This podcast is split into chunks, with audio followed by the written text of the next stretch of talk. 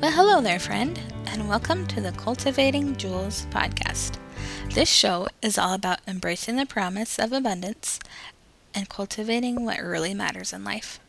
I'm your host, Amber Durgan, and together we will discuss what it means to be women devoting ourselves to Christ through all the various roles we play. I'm so excited you have joined me today and cannot wait to uncover the jewels that are sure to be ours. Welcome.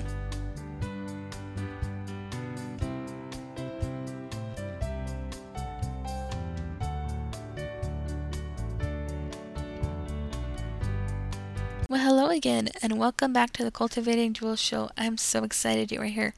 This is our third episode. I can hardly believe it. My first episode was with Miss Rebekah Hargraves, all on biblical hospitality, how she has a passion for that, how the Lord has used it in her life to impact her life, and then how she's been able to turn around and impact others' lives. So, definitely, that is an episode you will want to go back and listen to. My second episode was with my high school friend, Michelle Nichols. She has a senior photography business, and I was able to talk with her all about how she found photography to be a passion in her life and how she is able to encourage and inspire these young girls at such a pivotal time in their lives. So today, picking up with our first solo episode, super exciting, we'll be talking about the Great Commission, which is Jesus' last words he left us with. It's our task he has asked us to complete, and really God's purpose for our time on this earth. All that being said, it should be the heartbeat of every believer. Whether we are Methodist, Presbyterian, Baptist, no matter where we find ourselves, if we believe in Jesus Christ, we should be carrying out the Great Commission. The Great Commission is found in Matthew 28 16 through 20. Um, but I am pulling this whole podcast episode from a book, Walk by the Spirit. I was blessed to write with Rebekah Hargraves, Kayla Nelson, Lauren Bellows, and Kathy Schwanke in 2019. Rebekah asked me if I could write a chapter on spirit filled ministry. Um, this is a book you can purchase on Amazon. Again, it's Walk by the Spirit. It's all about Galatians 5 and carrying that out in our practical lives. What's it mean to walk by the Spirit as a woman of God? So, starting with the Great Commission, I will be reading from the New Living Translation.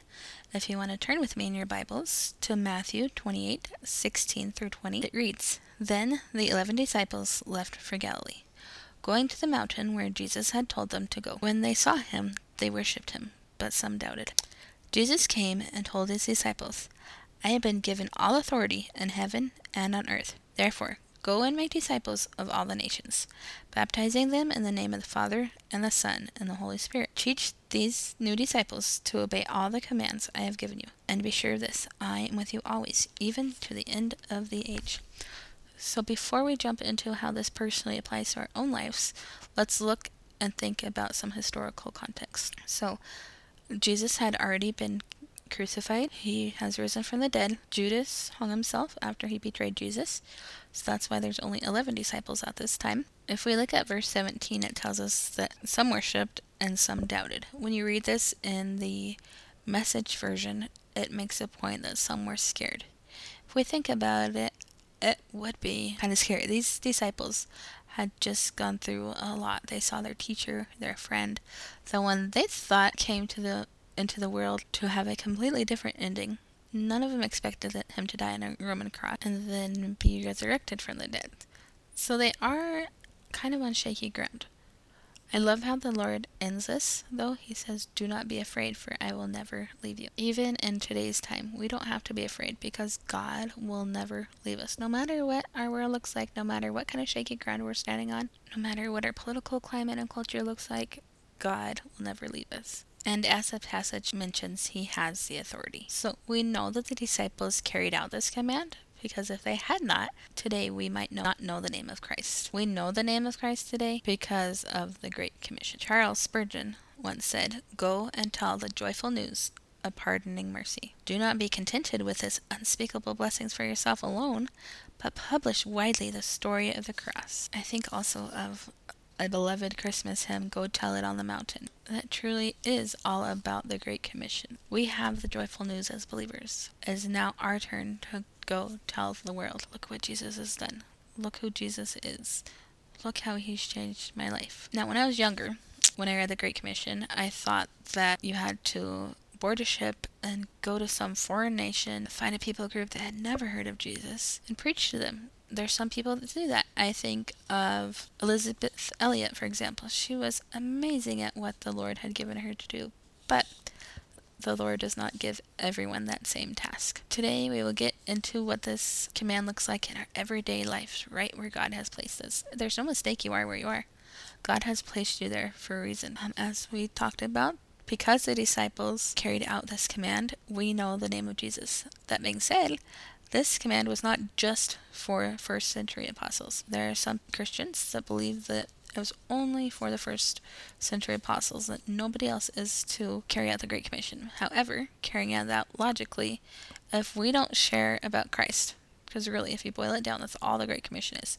If we don't share about Christ with others, our grandchildren, our great grandchildren, who's going to know the name of Christ in the future? God wants us to share our story, to share what was our life like before Christ, what brought us to Christ, what is our life like now. This is really as simple as it needs to be. God doesn't expect us to know our whole Bible and to go out on the street corner and shout it out. That's not what He wants us to do. We see in the Bible when people are, such as the Pharisees, are standing on corners and shouting religiously out at people, that God tells them, no, build relationships. God has given us all unique lives to reach people no one else would be able to. Your story may inspire someone who I could never reach, and vice versa. There might be a part of my story that you've never walked through, who someone who is walking through it needs a hope, the hope of Jesus Christ. Our personal stories, or testimonies as some might say, are the most powerful tool we have in reaching the lost. Now, of course, the Word of God is the ultimate. However, it is likely, at least in our American culture, that if someone has not yet picked up the Bible, they might not until they hear your story, until they hear the power that God has worked through you. I know sometimes living as a Christian, I have experienced where I'm like, well, this is my belief, so everyone else must see the world like this, right?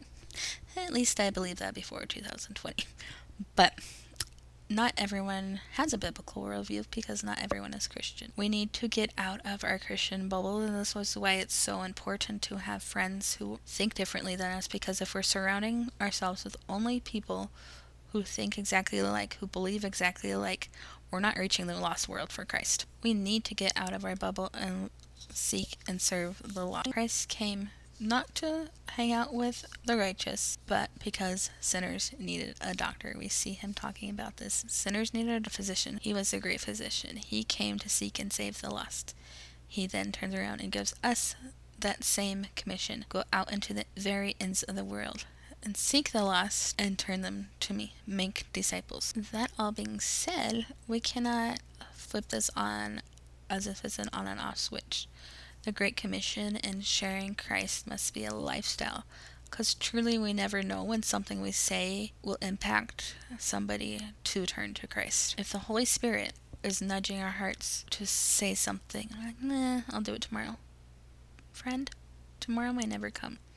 It has to be a lifestyle. It has to be walking by the Spirit to know when and how we should say something to win people to Christ. Tons and tons and tons of people in this world who need to be set free by the power of God. Perhaps they have an addiction, an eating disorder, a gambling problem. They have broken relationships in their life. Everybody experiences brokenness. There's not one person in this world who's untouched by brokenness. And again, we may be the only gospel that these people ever read and if they can see our life and see, yeah, I was right there. I was right there in the brokenness. I was in the thick of the brokenness before I found Christ. But now look at all this abundance I have. Look at all God has worked in my life. Friend, how powerful. How powerful for someone to see that testimony and to see the power of Christ and to be set free from their own brokenness and sin. Gives me goosebumps. As I was preparing for this podcast and writing the chapter in the book, me stood out to me was the fact that as an American culture used to growing our numbers on Facebook and Instagram and always having to reach for more and better, We get so caught up in this idea that we have to be preaching to crowds of thousands that we might stop ourselves like, well, I don't have the following, so that means I'll just let the bigger dogs do it. But no, we're all called to the Great Commission. And instead of focusing on that huge crowd, what if instead we focused on the one? Who's God going to bring me today? Who's God going to bring into my life so that I can share the good news with change one life? Can't it be great? The more people to Christ, the better. It'd be amazing if God ever gave us the opportunity to change thousands of lives at once. But I would rather one life in heaven because of what I shared than none, than waiting until I had a big enough crowd to speak to. Right, friend? Even that one. That one is important we think about that scripturally, just the importance of one. God left 99 so he could find one. We, in our more and better culture, cannot forget about that. So, how do we do this? How do we seek and serve the lost? Are we to go out with a bullhorn and shout on the street corners? Don't think so. It's by making relationships. There's that saying that people won't care how much you know until they know how much you care they've already likely been Bible thumped. Maybe they've been so mistreated by the church, by someone in the church, just quoting scriptures at them, their repent or go to hell crowd, that they left the church. That's not God's heart in giving us the Great Commission work. His heart is that we would make disciples. He did not say, he could have said, but he did not say, go and have people say a sinner's prayer and then carry on with your life. That's not his heart. He wants change. He wants real change. He wants repentance. He wants us to draw people into a relationship with Him. We are told to make disciples. Step one is salvation. That is true. You cannot have a relationship with God without salvation. But it's more than praying a sinner's prayer. It has to be life changing. Noah Webster defined disciple as a follower or an adherent to the doctrine of another. Hence, the constant attendants of Christ were called his disciples and hence all Christians are called disciples if they profess to learn and receive his doctrines and precepts. It's the adherence, the sticking to God, learning, reading our Bibles daily, praying, going to church. A verse that we've, as Christians, have heard a lot, I would say, in the last two years because of having churches shut down as Hebrews 10:25 do not forsake yourselves meeting together we're stronger together. Disciples of Christ must be first in relationship with God and then in relationship with others. Think of the second greatest commandment love God, love others. God sets the orphan in families and he sets the widow in marriage. His heart for relationships is so strong. So then, now on a more practical level, we've covered what the Great Commission is. How do we share the gospel? How does that look like in our life? As 21st century biblical Christ centered women who were trying to walk by the Spirit, how might that look? On page 149 of the Walk by the Spirit book, Sarah was in church every time the doors were open, and it seemed as if she were involved in every ministry possible. She worked in the nursery, was on the worship team, served on the church board, led the church's MOPS program, and, when needed, taught Sunday school to elementary aged children. Everyone knew they could count on Sarah when help was needed. Rachel, on the other hand, was in church when possible, but was not as actively involved. She taught Sunday school every other week, but as far as direct connection with her church, that was her only service. Rachel was much more involved outside the church. She led a Bible study in her home for teenage girls, volunteered multiple times a month at her local soup kitchen, put together kits for the homeless, visited the elderly and shut in population, gave her time as a foster mom, and was a wife and homemaker who raised her own children in the fear and admonition of the Lord. So we might ask ourselves, which of these two women is more actively involved in Christian ministry? Another question is it important to have ministries inside and outside the church? How does God want us to serve others in ministry? What's that look like? Any work that brings people to Christ and teaches them to be his disciples is ministry. That means there are two types of ministry there's ministry inside of the church and outside of the church. If you think about it, church, going to church on Sunday, maybe you have weekly Bible study life group throughout the week, MOPS groups, what have you. Going to church is like a shot in the arm. We go to church, we get encouraged so that we can then pour the encouragement out outside the church ministries. Maybe you have a foot in both worlds. Perhaps you, like me, serve in the church and also serve outside the church. There's nothing wrong with however your ministry is done. If you're serving all inside the church, you are helping do your part to carry out the Great Commission. We got to be very careful that we are not making a hierarchy. There's no better than in ministry. Both ministry inside and outside the church is glorifying to God. Our role as Christian women who are involved in ministry is to bring others into the flock of God and then shepherd them. So there is definitely a place for both. On page 151 of Walk by the Spirit, I shared some examples of ministries that could be done inside or outside the church. Turning there, I will read. Examples of ministry inside the church include the worship team, greeters and ushers, Sunday school and nursery care, providing food for potlucks, leading Bible studies, church board membership, and so forth. These exist to build the church family, to encourage participation in the church, and to love on church going people. Ministry inside the church should prepare believers to go out into the world and to make disciples of the lost. This is where the focus of the Great Commission is placed on going out and making disciples of the lost. Examples of ministries outside the church might include, but are not limited to, serving meals at the soup kitchen, volunteering in less fortunate communities, taking care of the homeless, clothing the naked, being a voice for those who have no voice, sponsoring a child in another country, being on the local school board, college campus ministries, volunteer work around your community, or even working as a missionary in foreign country. Again, the purpose of these ministries is to bring others outside the church body to the saving knowledge of Jesus Christ.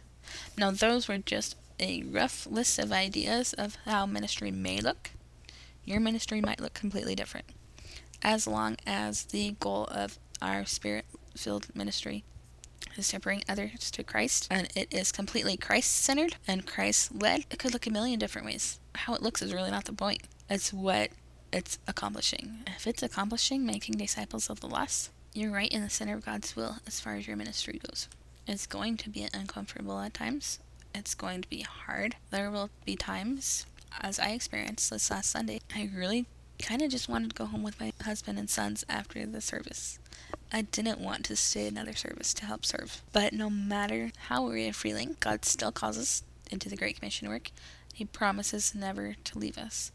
And it has been my experience, at least, most of the times where I feel like I do not want to participate in ministry, feel that flesh, right? That sinful nature, but then still do. There's a blessing somewhere in there from God. Now, I'm not saying that going home with my husband and children was a sinful desire, but I do think that was tempting because the devil did not want me to participate in ministry. Because again, what's ministry doing? Furthering the name of Christ.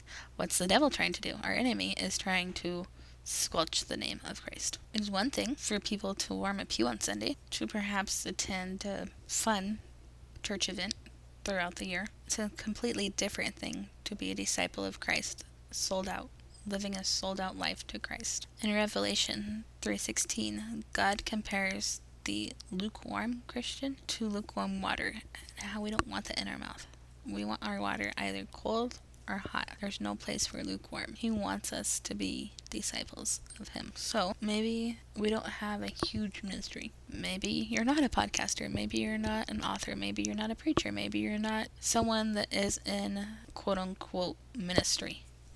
How does that look for the everyday person? I think oftentimes we get the preconceived ideas about how it needs to look. We end up thinking that we don't have time to get involved, or we may have these big ideas. Again, preaching to crowds of thousands, building that platform, if you will, waiting until we have more, better. But, friends, that's really not the point. While those ideas can be great, that's not the point of the Great Commission. Remember, God's definition of ministry is to bring others to Him, to make disciples of people. That means everyday acts become ministry opportunities. Baking cookies for an elderly neighbor, joining the neighborhood kids in a game of ball, or tutoring a friend's child in an area which you excel at are all tasks that minister to others because they are ways we can love others. God is not requiring us to give lengthy sermons every time we evangelize. It is simply pouring His love, the love He has given us, into others. It is when we help others with their needs, truly teaching them about the only one who is able to satisfy their souls, that our world will be changed. And don't worry if this seems intimidating to you. Again, as Jesus says in Matthew 28, the end of it, He is with us always, even till the end of the age. Hebrews 13:21 tells us that God equips us with everything good for doing His will, and may He work in us what is pleasing to Him through Jesus Christ, to whom the glory be forever and ever. Amen. Christ equips us to do the work. He's not asking us to do it on ourselves, on our own power. He is simply asking that we would be willing to work with him, to partner with him, simply looking for a willing heart. To wrap this podcast up, I want to share about two women who you probably have heard the names of Amy Carmichael and Corrie ten Boom, and how they carried out ministry in their own unique way. This is starting on page 153 of Walk by the Spirit. Amy Carmichael was born in Ireland in 1867. She started a church, the Welcome Evangelical Church, before being called to Asia for full time ministry in 1887.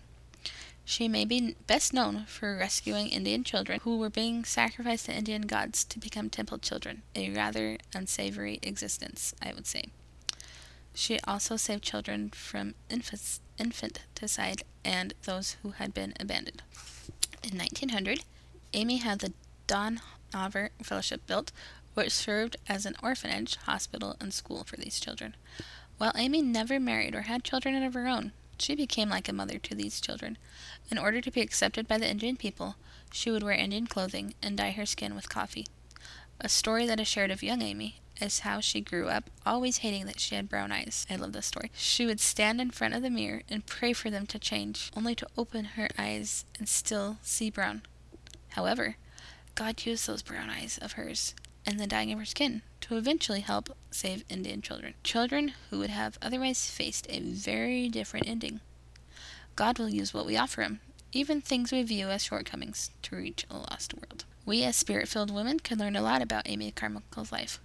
While she was called to be a foreign missionary, and not all of us will be, we all have a calling to dedicate our lives to serving others. Amy Carmichael was persistent in working to save these children. God worked through her and allowed her to help over a thousand children. Over a thousand children, guys, that's amazing. She's an example of compassion, devotion, love, and a strong work ethic. We would do well to mimic her heart in our own ministries. Remember, ministry, this is a side note that's in the book. Ministry is not necessarily being a missionary. Ministry does not mean you have to have a podcast, a platform, be an author, be a pastor, be a children's pastor.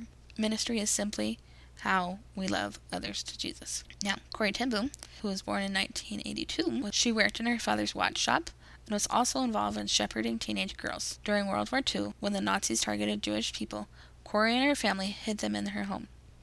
Have you seen the movie The Hiding Place or even read the book? Such a good story. Um, this, that's what Corrie's family did was hide the Jews in her home. Corrie was part of a movement to protect the fugitives by harboring them in her family's home and finding other safe homes where they could stay. In February of 1944, a Dutchman told the SS about the ten family, and they were arrested. Corrie and her sister were eventually taken to Ravensbrück concentration camp. While in camp, Corrie and her sister Betsie held worship services and Bible studies. Betsie eventually died of pernicious anemia while at the camp. However, God worked a miracle for Corrie, as she was released because of clerical error. Some days later, the women in her age group who were still in the camp were killed. After her release, Corrie returned her home and continued helping the same people she had before her arrest. Corrie's story teaches us that God has a plan and purpose for all. He allows us to experience during our earthly existence. There's nothing, ladies, outside of God's control. Even the most painful valley we'll walk through we know that Romans 8:28 tells us that he can use all things for, for, his glory, for the good of those who love him. God loves all people, no matter their statute, status or how the world may view them. Corrie ten Boom fought for people whom the Nazis wanted to kill so they could form a perfect society. She was brave in the face of her own persecution by bringing worship and Bible study into the camp and by going back to the same work that got her arrested after she was released. Her example of ministry teaches us to rely on God through the hard times and not to shrink away from those times. She loved and ministered to people in the face of danger. We might not be in a concentration camp, but we can learn from all she went through. Looking at our foremothers, if you will, of the faith can bolster our own walks with the Lord and our own ministry. Again, we may never be in India, we may never be in a concentration camp, but God has given us work to do to reach the last. And there's going to be times it's hard there's going to be times it hurts. There's going to be times where it's not perfect. In fact, really, because we live in a broken world, none of it's going to be quote unquote perfect. But if we will set those hindrances aside and run the race God has given us to run, it's a beautiful thing. It's a beautiful thing. Think of Raymond Bolt's song, Thank You for Giving to the Lord. The chorus says, Thank you for giving to the Lord. I'm a life that was changed. Thank you for giving to the Lord. I'm so glad you gave. Thank you for giving to the Lord. I'm a life that was changed. Thank you for giving to the Lord. I am so glad you gave. Think of one day in heaven when we will know, we might know, that people are there because we got over our hurdles and shared the name of Jesus Christ with them. Isn't that just an amazing thought? That we, our story of how Christ has worked in our life, it's not us, it's how Christ has worked in our life. When we are willing to share that with people, when we're willing to love people where they are and not judge them to Christ, it's life changing, it's life giving. It's the most important, precious gift we can ever give someone is introducing them to the one that can save their soul. I want to leave a quick note for moms because moms of young children, especially, how can I do ministry? Like, how in the world I have a hundred million things going on? My child's not sleeping.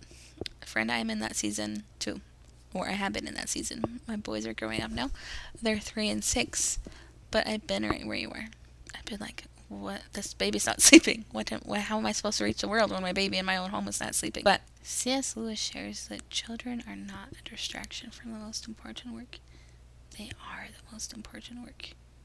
Even if you cannot be in traditional ministry, you serving in your home and loving and raising your children up in the fear and admonition of the Lord is the hands down most important thing you can be doing.